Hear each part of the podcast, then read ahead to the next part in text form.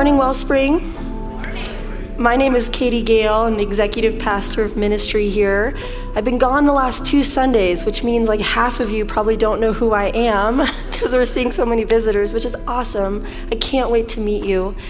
Uh, and just being gone two weeks, I really missed you guys. I missed our community. We attempted to take a family vacation to Santa Barbara um, with some friends. and have you ever gone on a trip where you come home and you look back and you think, why did we do that?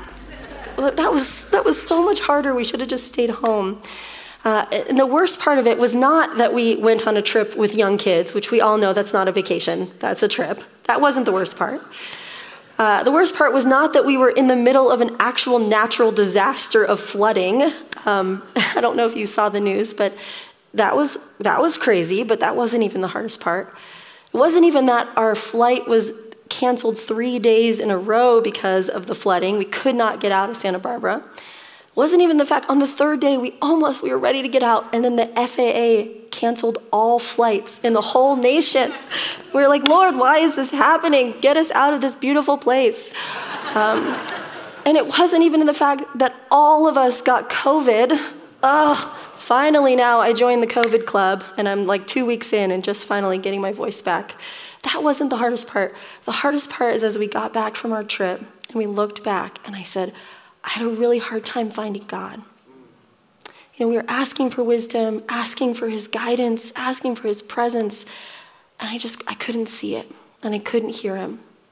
And I know I, I, can look back, and there's so much to be thankful for, and gratitude is a discipline. It's always important to look back and you know, I can be thankful that we got to go to a beautiful place and we got to be with wonderful friends and we are safe. We didn't have to evacuate, unfortunately. We're all healthy. I'm almost all the way healthy. We, we had the means to get home. We had the support we needed. You know, God had given us so much. But what I really needed, I just really needed to hear God. And I had a hard time hearing Him, and I had a hard time seeing Him. I don't know if you've ever been in times like that, in seasons like that, where it just kind of feels silent. It feels like God is far away. Maybe He's abandoned you. And yes, we know in our faith journey there are times when God is so evident. And just hearing the testimonies from Noonday Prayer this week, God was so evident and brought healing, and we rejoice in that.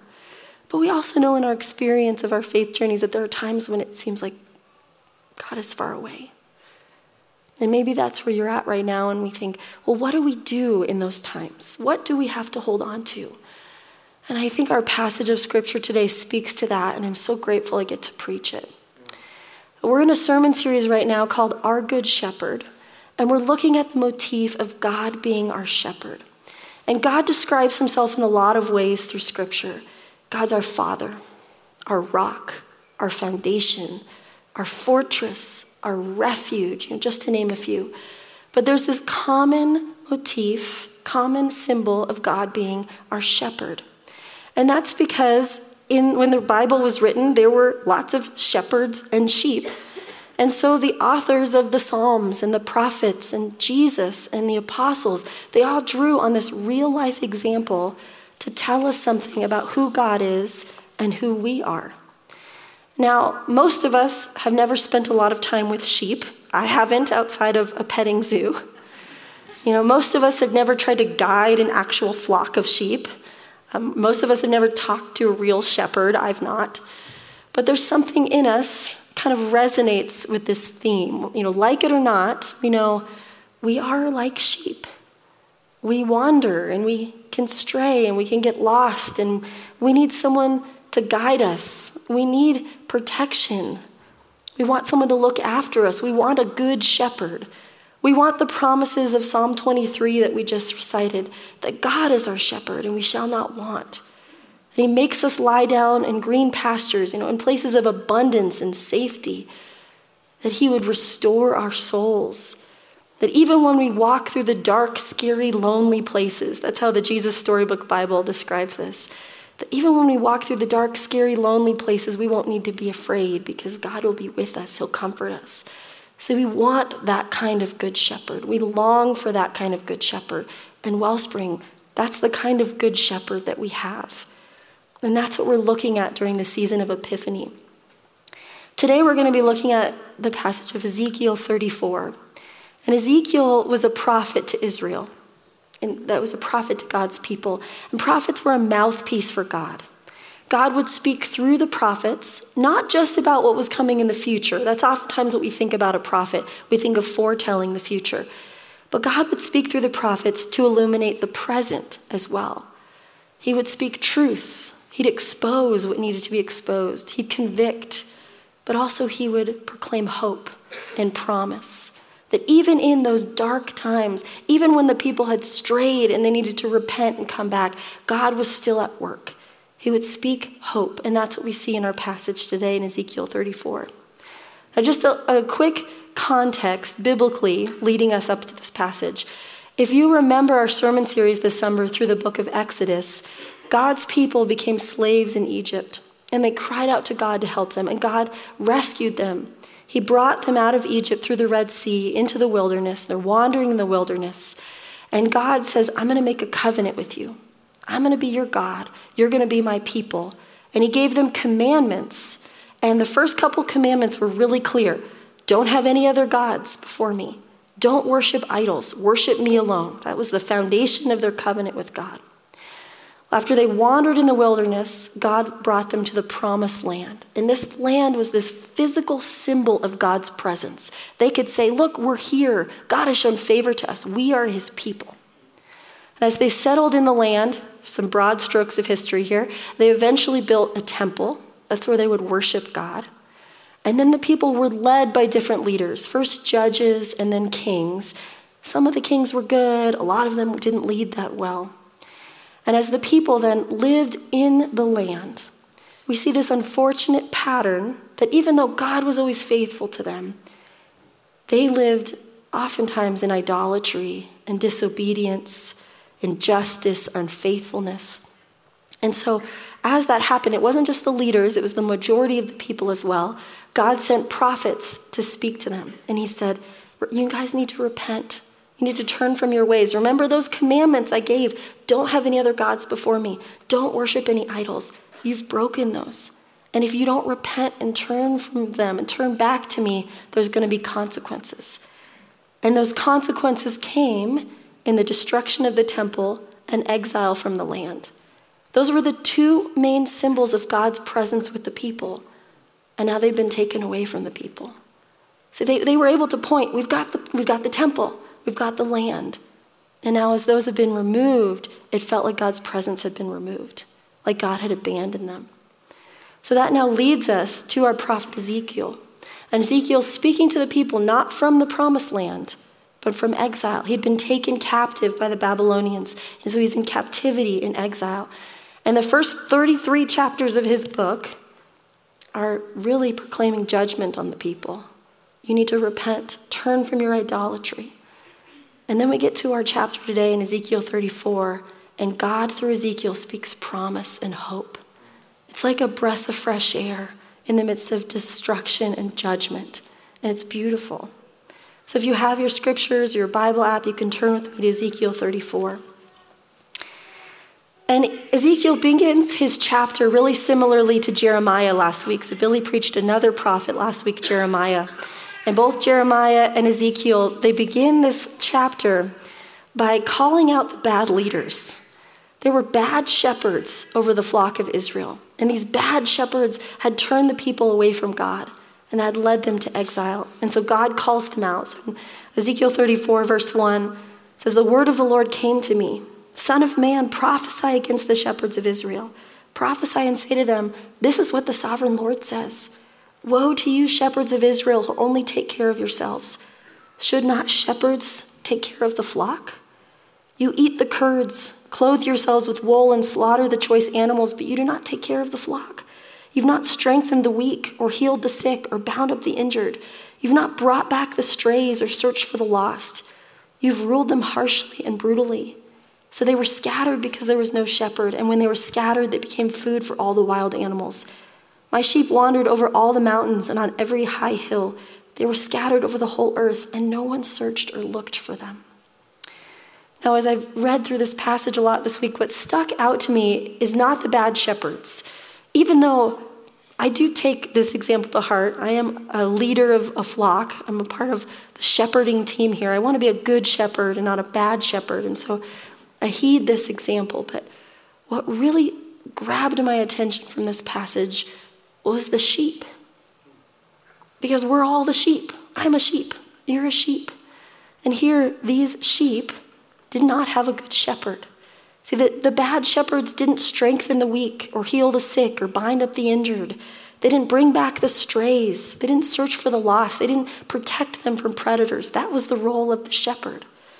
And so, because of that, because the sheep didn't have a good shepherd, they had these experiences of being weak and sick and dealing with injury. They felt lost and strayed away from God because of their own sin. It wasn't just the leaders who lived into idolatry, the people as well. They knew they were far from God. And so these, these real sheep, these are real people. I know they lived a long time ago, but they're real people, not that different from, from me and you. These were the real experiences of the sheep. Can we imagine how, how they felt? Remember, with the, with the exile from the land, the destruction of the temple, those two main symbols of God's presence as those have been removed, they felt like God had abandoned them. It says in verse 6 they were scattered over the whole earth, and no one searched for them or looked for them. They felt overlooked and alone. That's the experience of the sheep. And it's into that reality that God speaks to them. He speaks through Ezekiel promises for the sheep. And these are promises not just for the Israelites in exile thousands of years ago, but they're promises for us, for because we're the sheep.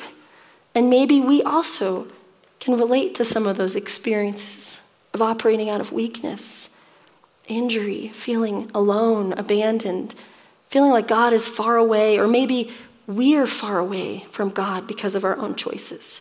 And it's into this experience that God speaks in verse 11. For this is what the sovereign Lord says I myself will search for my sheep and look after them. As a shepherd looks after his scattered flock when he's with them, so will I look after my sheep. I will rescue them from all the places where they were scattered on a day of clouds and darkness. I will bring them out from the nations and gather them from the countries, and I will bring them into their own land.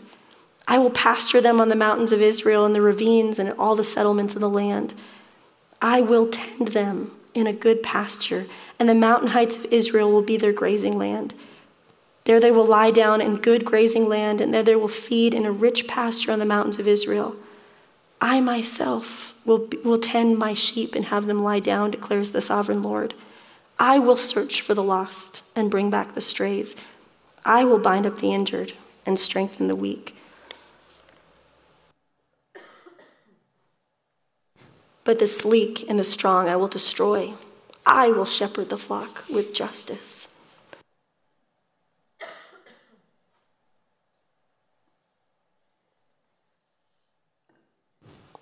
do we see how the words of God, our shepherd, directly address the experience of the sheep.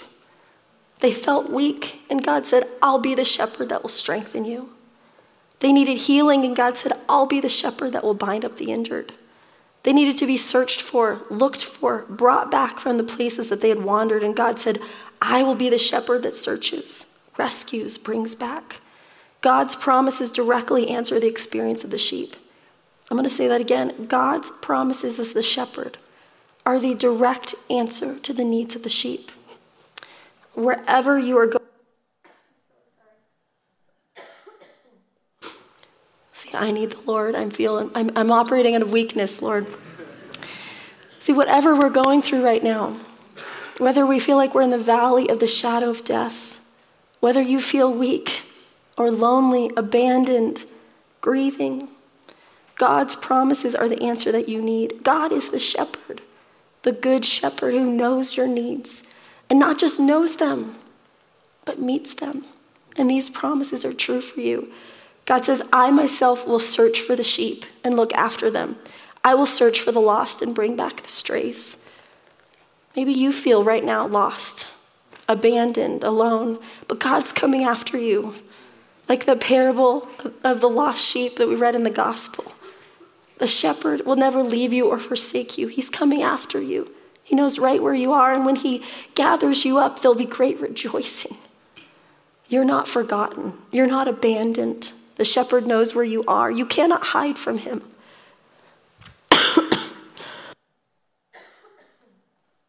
my kids right now are really into playing hide and seek. And my four year old's gotten pretty good at it, but my two year old, not so much. Um, Micah, my four year old, he'll actually find like a closet somewhere and hide and be pretty silent, and we have to work hard to find him. But Lily, um, she's at the phase where she thinks if she can't see you, you can't see her. And so she'll just kind of stand in the room and cover her eyes and giggle and think she's hiding. And it's so cute because her hiding is so fruitless. But that's like how we are with our shepherd. That God knows right where you are. You cannot hide from him. He's always close to you, He's always in pursuit. God says, I will bind up the injured and strengthen the weak. God sees your weaknesses. Are you in pain? God sees your pain. Are you struggling? God sees you're struggling. And He's not only capable of meeting your needs, He promises that He will meet your needs. I experienced that in just a, a, profound, beautiful, unexpected way this week.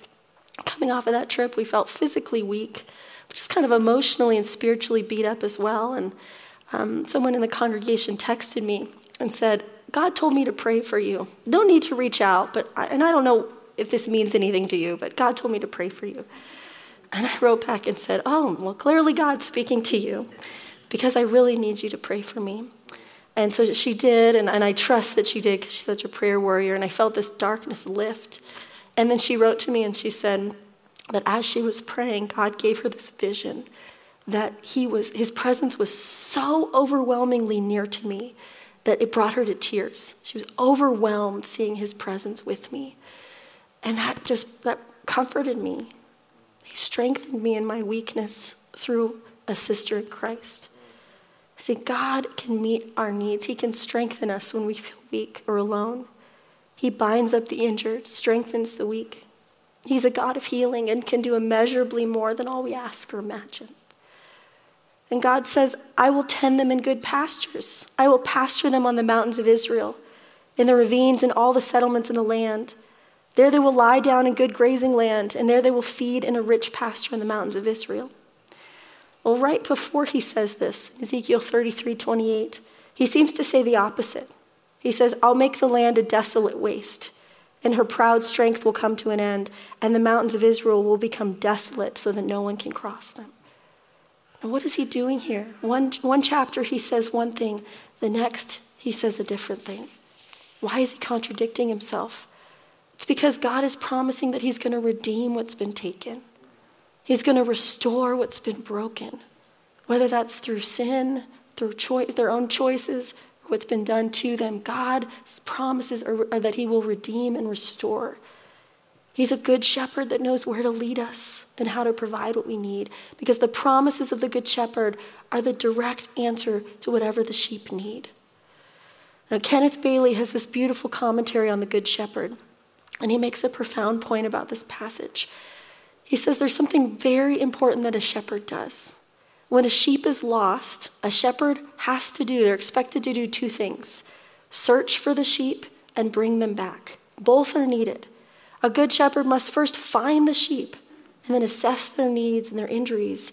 And then he needs to bring them back by any means necessary. That usually means carrying this 50 to 70 pound animal on their back up a hill, probably a far distance, anything that they need to do in order to restore them into the flock and into relationship with the shepherd. Both aspects are important to search for and bring back. And they point to two beautiful theological concepts incarnation and redemption.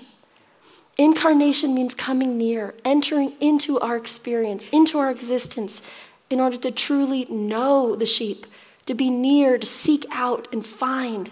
And that's exactly what our shepherd's done as he searches for us. He comes near, He's entered into our reality, He's come close. The sheep have been scattered, they've been led by bad leaders and shepherds, they're lost and alone.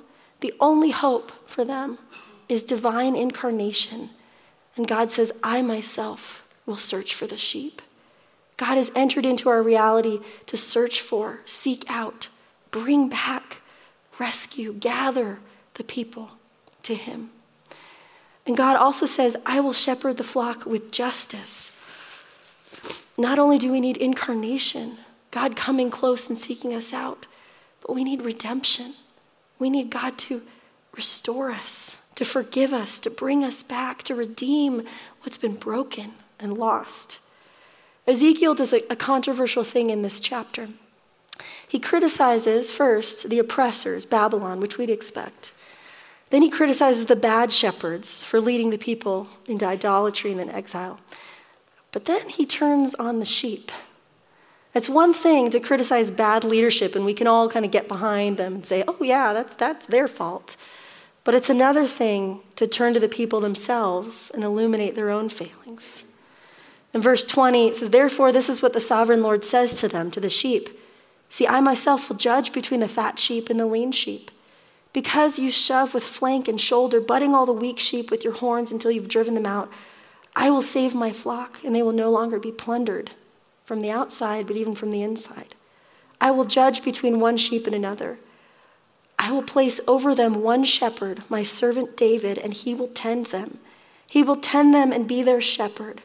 I, the Lord, will be their God, and my servant David will be prince among them. I, the Lord, have spoken. The sheep have been lost and scattered, hurt and weak. And it's not just from the bad circumstances out there, but it's also from their own sin and choices, from their own idolatry and selfishness, from pushing others down to get ahead, from caring for their own comforts instead of caring for the needs of the others. And the shepherd knows the flock, and he's going to shepherd them with justice and convict, but also bring back. And we know we need that too, because we're not innocent. Yes, life throws us challenges, but we also sin and all fall short of the glory of God. We know that we have wandered. We haven't been faithful to God's commands. We've put our trust in other things. We've sought our own comfort over caring for the needs of our neighbors. We've sought to control, take things under our own hands instead of being dependent upon our shepherd. And we need a shepherd who not only searches us out, but brings us back. We need a shepherd of incarnation, but also redemption. And even in that need, God's promises are the direct answer to our needs. God says, I will place a shepherd over them in the line of David. And that's, that's a prophecy of the Messiah. And who fulfills that prophecy? Jesus. Jesus is the shepherd who comes close and the shepherd who redeems. He's the shepherd of incarnation and also redemption. And he confirms this in John 10 when Jesus says, I am the good shepherd. Here he is repeating the words here. He says, I'm the good shepherd. I know my sheep, and my sheep know me. Just as the Father knows me, and I know the Father, and I lay down my life for the sheep. Jesus is the incarnation. He stepped into our existence. He humbled himself from glory. And he took on the most humble and weak posture to come as a baby. That's what we celebrated just, just recently in Christmas the incarnation. Jesus coming close so that he can know the sheep. He can seek us out and find you wherever you are. But Jesus also is our redemption. He's the shepherd that will go to whatever lengths necessary to bring you back. He'll shoulder the burden of the cross. He gives up his life so that you can be brought back in. We need a shepherd who seeks us out but brings back the sheep, who's both the incarnation and our redemption. And in Jesus, we have the good shepherd that we so desperately need. So, in our moments of darkness, confusion, doubt, pain, trial, what do we have to hold on to? What do we hold on to? Well, we can grasp for control. We can numb our pain we can isolate, or we can do the opposite and overly depend on the affection of others. We can lash out. We can allow our emotions to consume us. We can get stuck. Those are all options. They're just not very good options. They're not going to satisfy the desires, the needs of your heart. What you truly need in the midst of your trials are the promises of your good shepherd our shepherd who both seeks us out and brings us back, who knows your needs and can provide for them. These are the promises that are true. They are the firm foundation for you to stand upon. Jesus is the good shepherd that can meet all your needs. So, if that's true, how do we hold on to the promises of God? Well, I just want to give three simple, quick application. The first is that we need to know the promises of God. That means we need to know God's word. Every week we pray, Lord, may your word be on our mind, on our lips, and in our heart. And if that's true, we actually need to read it. We need to consume it. We need to know it. We need to be like the disciple Peter who says to Jesus, Lord, where else can we go? You have the words of eternal life. These are the words of life. And so we need to know God's promises. So you just need to start somewhere. I usually encourage people to start in the Psalms or the Gospels, but daily read God's word. You know, we don't just need to know God's promises, but we need to be reminded of God's promises because we're forgetful and we stray and we doubt and it feels like God's silent sometimes. So we need to remind each other, and we do that within the body of Christ. That's one thing that's so important about gathering on Sundays for corporate worship, because as we gather, we rehearse what we believe, and we hear one another proclaim what we believe. And we don't just do that on Sundays, but throughout the week too. It's like that beautiful sister in Christ who reached out to me this week and reminded me of the promises of God. I needed that reminder. So maybe you're at a place where you need to be reminded of God's promises. I'd love to pray for you. Anyone on our staff would love to connect with you. Or maybe you're at a place where you think, I know of someone I need to reach out to, and I just need to remind them of God's promises. So I want to encourage you to do that this week. And then the final thing we need to know God's promises, we need to be reminded of them, and then we actually need to rest in them. That means we need to be with God, carve out space to sit in silence and listen to Him, allow His promises to become the loudest voice in our life. And I'll say this is probably the hardest one for me because it's one thing to consume information, to read. You know, it's another to talk to someone. Those I can do.